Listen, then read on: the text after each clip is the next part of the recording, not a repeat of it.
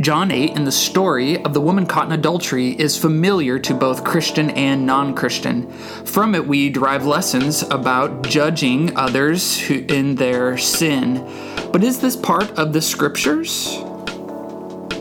This is Consider It, where we are considering questions regarding life, theology, and the church. Consider It is a ministry of Redemption Bible Church in New Braunfels, Texas. Do you have questions regarding life, theology, or the church? If so, text the word redemption and your question to 830 299 7505. Again, that's 830 299 7505, and we will consider your question. To learn more about our church and our ministry here, visit redemption.bible. I'm Michael Hawkins. And I'm Blair Cushman. Let's consider it. Welcome back to Consider It. Um, this morning's question, Blair, is redemption. If it was not included in the earliest manuscripts, is John 7:53 through 8:11 actually scripture and is it okay to read and draw lessons from it? Hmm. That's a good question. I like it when we get questions like this, don't you? Yeah, yeah just those questions uh, that show people are like reading their Bible. Yeah, it's encouraging, right? They're noticing the things in, in Scripture and uh, those little indicators, I guess, in the uh, in in the text that uh, that should you know just to, to, bible students as we're reading it to cause us to ask these kind of questions yeah. you know and, and, the, the scripture we're talking about today is probably familiar to m- most people um, this the story of the woman caught in adultery right you know if you've watched Christian movies or those like Bible story things, they often include this story. Even non Christians, uh, you know, know this story and will use it uh, to like point out hypocrisy uh, in uh, in Christians or uh, you know in judgmental Christians and things. And so. Um, and yet, when we come to the actual text and read it, you probably notice there's like these brackets around it with a little note saying uh, the earliest manuscripts do not include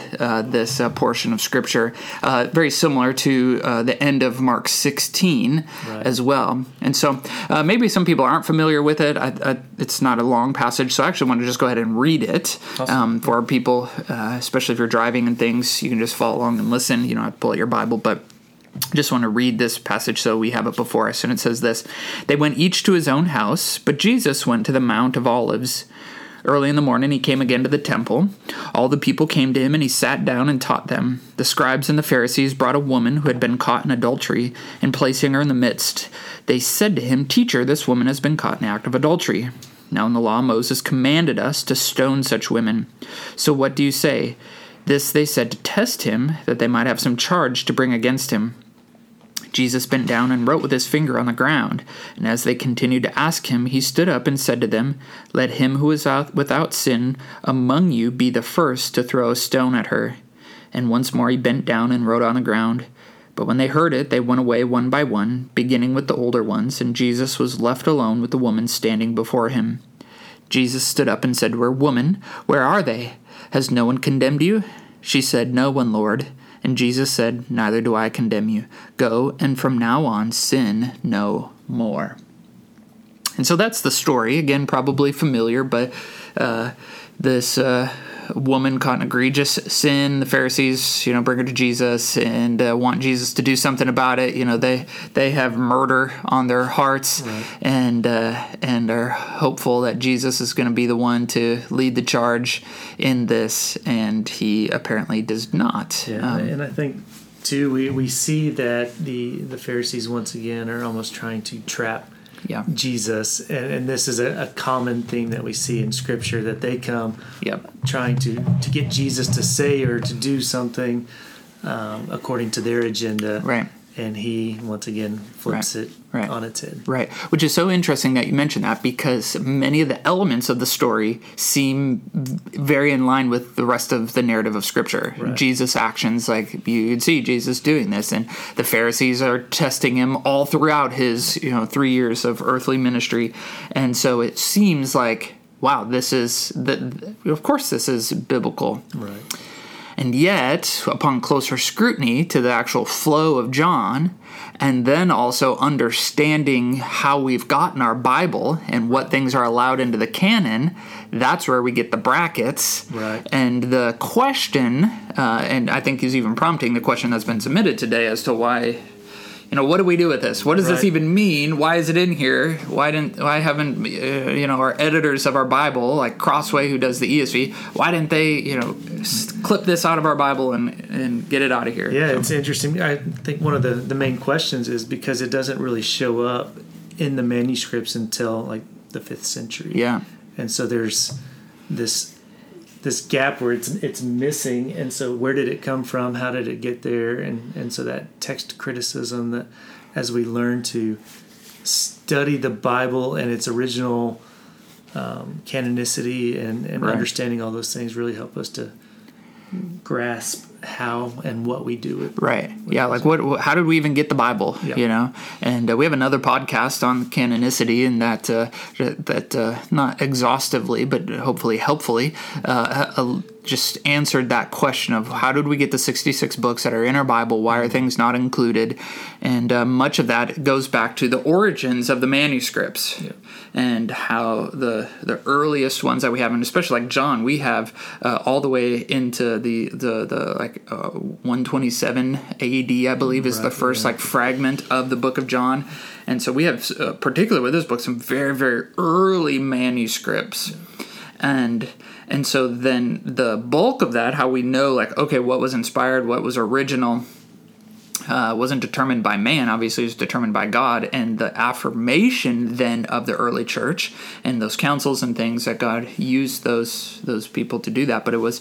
Uh, but, but it was the consistency, and so that's why, like in those brackets, you, the earliest manuscripts don't have this, and so where you know you've said that it like popped up in like the fifth century, but really most of our manuscripts don't have it, and really nobody until the twelfth century actually even like comments on it Right. on, on a story like this. And so, as you think of like church fathers, other pastors, and theologians, nobody is commenting on this until then, um, which is why they think it was added in as a part of an oral tradition or stories, a historical rendering of an account, Right. but wasn't actually a part of the inspired text. The Holy Spirit working through the Apostle John, who wrote this book, First, Second, Third John, and the Book of Revelation right working through him. He was not the author, the origin. Holy Spirit inspiring him um, uh, to to write this and uh, include it in the scriptures. Right. And, and we want to understand, too, that as they are writing out the historical events of Jesus' ministry in the Gospels,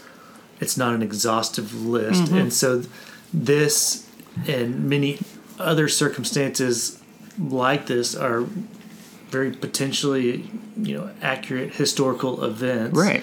We don't have anything to, you know, confirm it specifically, but because it is in line with Jesus' character and what we see in the rest of Scripture, we can say that you know this likely was a, a historical event, but the difference is that it's not the inspired word Right. that you just mentioned, um, as the Spirit was prompting John Right. To to write Right. at the time. Right. And so there's there's kind of several things, big you know, scholarly words that we've thrown out there: canonicity, Yep. uh, inspiration, authority, uh, all, all those words when it comes to the scripture that we really believe that gives it its power. You know, why we preach it and its transforming uh, uh, effect on us through the Holy Spirit. And so when it just comes to like inspiration, how uh, we can like a passage like this is when you're reading through just the flow of, of John. Like if you take away all the the verse and chapter markers, the verses that we just read here in 753 through 811 really they disrupt the flow Right. you know and and like you were saying in the scriptures it's not like john matthew mark luke and john are trying to like write a detailed account of everything that jesus ever did Right. they're writing to, ha, with a point they're they're trying to prove something and and they have a flow in the narrative um, and and even how they organize the details and all of that stuff um, and, you know that's where sometimes like uh, textual critics will get mad because well Mark's historical chron- chronology is different than Matthew's and Luke's and and then John is just like totally different Right. And so, oh, this thing is full of errors and all that. And it's like, time out, time out. Like, you're trying to make this like a, a historical, chronological book, and that's not. They're writing to prove a point. Right. And and so as you read through John here, this is like this this this is taken like it's just like inserted awkwardly which also then leads to because it's not in the earliest manuscripts it doesn't fit the flow and the point that john is making here in uh, in his teaching and division and he's actually the light and then this whole thing drops in the middle. Um, it, it it just doesn't make sense to the flow and the argument that john is making. So that also leads us to them to believe okay that's not canonical because we don't have the earliest manuscripts, it's not inspired. Then because it's not fitting the flow and the theme that that John by the Holy Spirit is making, which then we conclude, well, then it's not authoritative Right. because it, it's only authoritative if it comes from the Holy Spirit. John, as an apostle, doesn't make it uh, authoritative any more than you know me writing a blog or y- you know you uh, t- t- counseling somebody or me preaching you know my own historical life events about my own life or somebody else's. Right. That's that's not what makes uh, the Holy Scripture is authoritative. Right. It's authoritative because it comes from the Lord Right.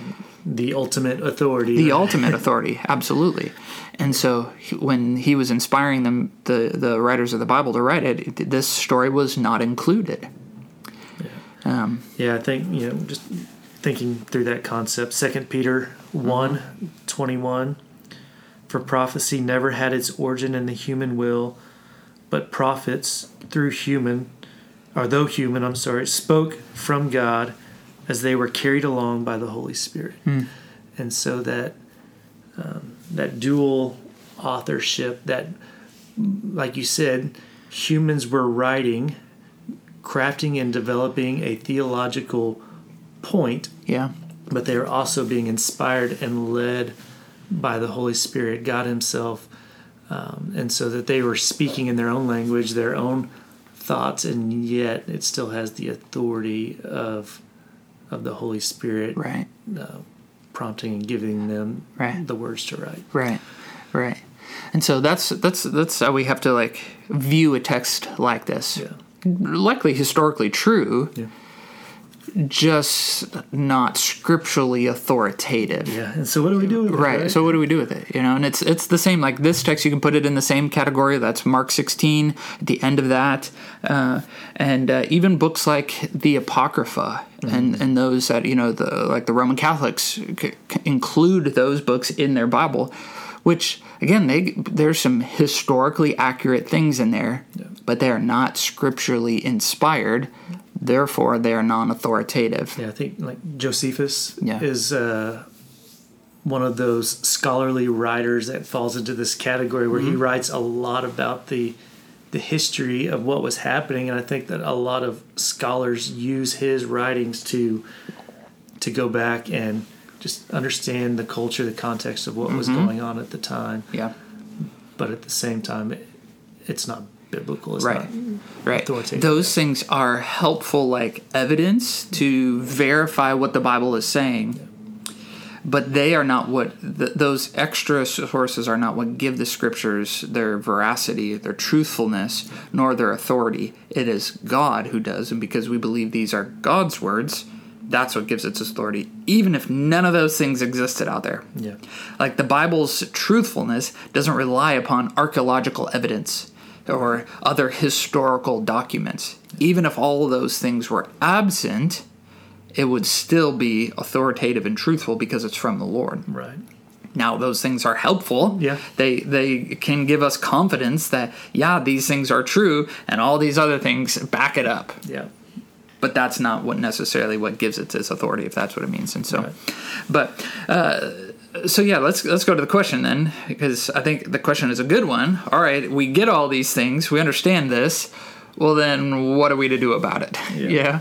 should we even read it do i need to take a pair of scissors to my bible and just cut this little section out um, what what Don't do any dissecting. Right. So so I think that's helpful. Like what should the you know, just the average Christian reading through the Bible in a year or reading through the book of John, you know, what are what should they do with this? Like, what what do they make of this? They cover it up, they cut it out, they glance over it, chew on it. Like, what Yeah. what, what do we do with it? I think just from the just the surface level is just understanding what it is. Because once we understand what it is, then we can start moving toward um, the helpfulness of it, um, the role that it plays, and why you know these Zondervan and all these other you know um, Crossway uh, Yeah. continue to to put these into the words of our Bible and Yeah. you know, one of the questions a lot of people may have is like, oh, well, this is in scripture, why is it here? And then can I actually trust the validity of Right. any of this stuff? Yeah. And um, the I think the answer is yes. Yeah. um, but yeah, the the initial thing is okay. If it's not scripture, why is it here? What can we do with it? Right. and I think it, in its most basic sense, it's it's an illustration Yeah. of the way Jesus handled difficult situations, um, and that we can use the rest of Scripture to to really pick it apart and dissect it and and understand the purpose Yeah. within it. Right. Yeah, you know, going back to the question that was submitted, is it okay to read and draw lessons from it? Yeah. You know, the very simple answer, you know, how many ever minutes into the podcast where it's like, yes, it's okay to read and to draw lessons from it. I, I think understanding where it fits in its proper place in the rest of Scripture. And so, no, you don't have to glance over it. You don't have to cut it out. You don't have to do anything like that. You can read it, but then also, like, I, I think what's helpful and how you said it, it's illustrative. You know, we take it as secondary to Scripture and not authoritative. And so, are there some lessons to be learned here? Absolutely. But they should be, uh, so long as they are uh, illustrating and not uh, are like the rest of Bible, the Bible scriptures, and not coming from a place of origin, and it's informing us in how we are to act. Yeah. If that uh, distinction makes I sense. Think, you know, I've I've even found myself using this in in counseling Yeah. at times. Yeah. Again, being cautious of that distinction Yeah. to to not you know preach it or direct it as authority, but to give people an example of how we can respond in Right. certain situations Yeah. um, and so it's a you know just it helps us to recognize our heart posture at times. Um, you know, are we are we living in a way that allows us to to have grace toward others? Yeah. Um, and so that illustration is a helpful one to go to. Right. One because, as you said, this is just a well-known, Yeah. popular story, and so as people are familiar with it, just going to it and uh, you know, Right. just recognizing the just a Right. way that we can present ourselves and, and carry ourselves in conflict with others, Right. Um, you know, Right. as we care for people. Right. If it's an open door into the rest of Scripture and all that, you know, as you're talking to somebody, you find yourself in conflict or somebody's in sin, and how do we deal with it or whatever? Like, yeah, if this is the open door, and then to get to the rest of Scripture's teaching, you know, and its authoritative commands and and uh, narratives on these things, then absolutely, let's you know, let's use it that way. But here, here maybe is a helpful distinction because we've you know we've thought in terms of like, well, just the you know average Christian reading my Bible, going through you know chronological thing, or reading John. But also like think uh, maybe it's helpful to think in terms of like a pastor. So me you know preaching preaching sequential exposition. You know we go through books verse by verse you know in order. That's what we mean. And we come to the text and we draw out the truth and the meaning we draw it out of the text to preach it. That's you know what, what we do. That's expositional preaching we're not we don't i don't like start with an idea over here in my mind and then read it into the text or try to go find a passage to prove my point Right. And I'm studying the passage. All right, what is God communicating to the original audience there? Yeah. and what does that mean? And then and trying to bridge that gap to us today and draw those the you know those lessons or those applications for obedience for uh, for Christians today in New Braunfels, Texas. Um, and so, if I was preaching through the book of John, I would not preach this text. Okay. I would be working my way through. I'd get to the chapter seven, and I would skip over this. I mean, not just gloss over it. I'd probably say something along these lines, or refer them even to this podcast, maybe. um, but then I would pick it up in verse twelve of chapter eight as the exposition here of preaching because that uh, expositional preaching is also proclaiming the authority of God's word without apology. Right. That's what we do. That's what we believe. It's one of our pillars. We come to the Bible, we proclaim its truths, its authority, and we don't make any excuses for it. Right. Here's the word of God. Uh, it has authority over our life, and we need to come under that. Right. We can't say that about this text. Right. So I would not do that. Yeah, I think in that it would be similar to just grabbing any historical hmm. event, opening a history book, and saying this event happened, and so I'm going to preach a sermon Right. over this historical Right, event. right. Yeah, go to World War II or something, and I'm going to preach about D-Day or something Yeah. like that. Ab- absolutely, and and so I wouldn't do that. Right. But here's where it could show up in a sermon as something like that, as something illustrative, or you know, a historical point. In the same way that I might use a a, a you know historical event that happened to uh, to kind of bring some color or clarity to the truth from the scripture. I may use a, a, a this story here as an illustration to to uh, bring some light to that, you know, to Jesus' commands, you know, judge not lest you be judged. Or you're like, okay, what does that mean here? You know, and how does Jesus' actions here? And, and so that could bring some light to the truth from the rest of Scripture that is authoritative.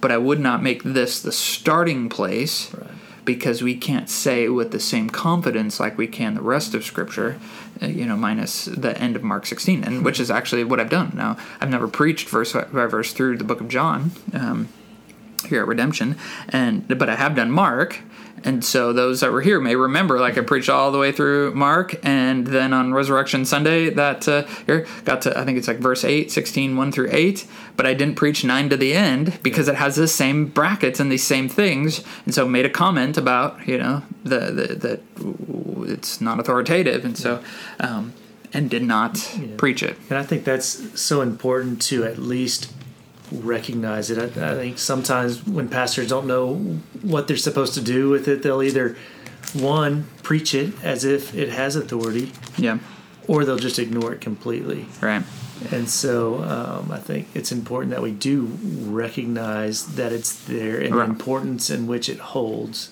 right but to distinguish it yeah from the authority. Right. yeah, that, that's just bad shepherding, just to like gloss over it and not Yeah. look and not even acknowledge that it's in here. That's just creating confusion for you know for people. Like, well, why is my Bible in? Why is it in here? So, um, you know, obviously people are asking questions. They submitted it to the you know to the podcast about what are we to do with this. So, so I hope that's kind of helpful for people to like understand and to get the differences and all this. No, you don't have to cut it out. No, you don't have to just cover it up. No, you don't. Uh, it does have a place in our understanding, just not necessarily in our authority uh, and, and how we are to obey. And so it's we just keeping things prioritized in this way, and that's what we um, that's what we make of a, a text like this. Thanks for tuning in to Consider It, where we are considering your questions regarding life, theology, and the church. Consider It is a ministry of Redemption Bible Church of New Braunfels, Texas. If you would like to submit a question, text the word redemption and your question to 830 299 7505. To learn more about our church and the ministry here, visit redemption.bible. Thank you for your support and listening. Join us next time as we consider it.